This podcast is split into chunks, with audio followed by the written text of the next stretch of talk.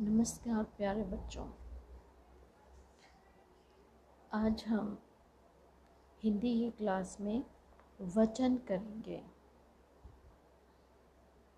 वचन का मतलब होता है,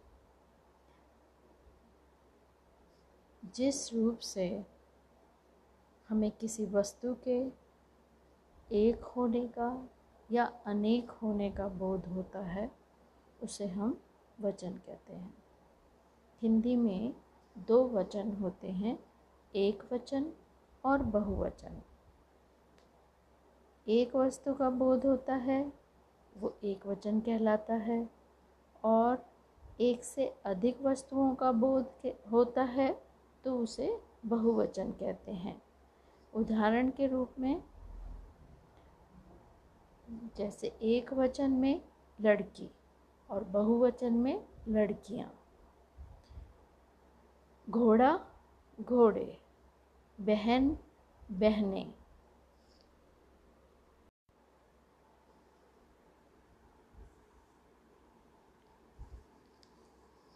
जब हम एक वचन से बहुवचन बनाते हैं तो प्रायः शब्द का रूप बदल जाता है।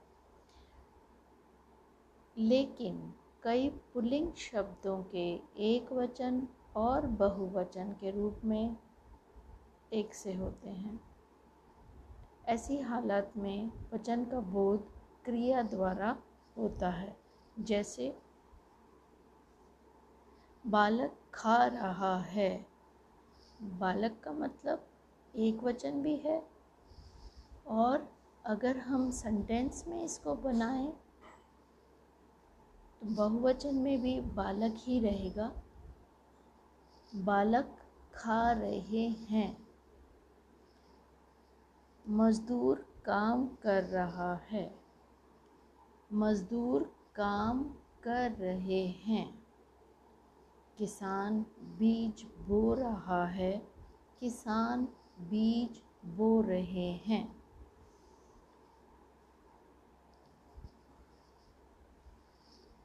समझ आया बच्चों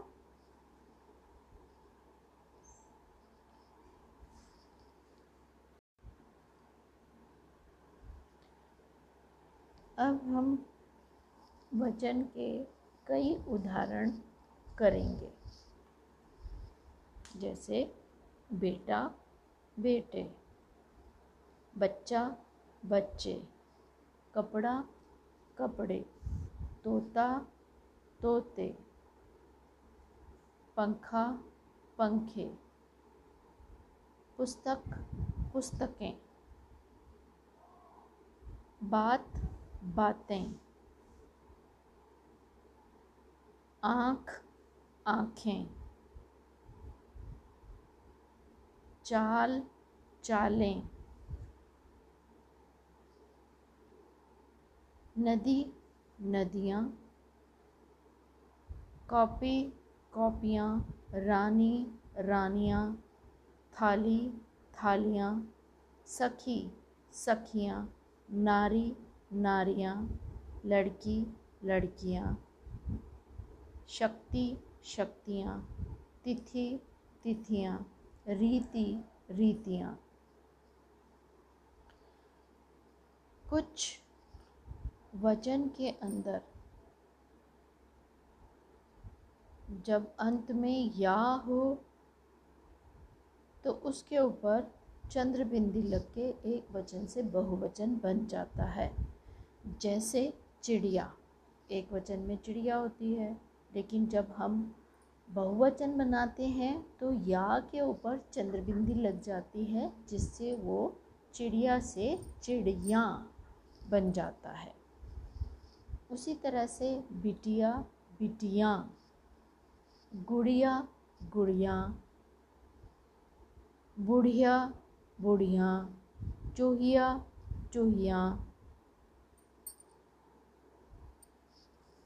कन्या कन्याएँ कथा कथाएँ माला मालाएँ लता लताएँ ऋतु ऋतुएँ।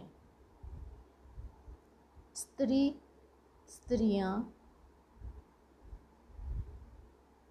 सभा सभाएँ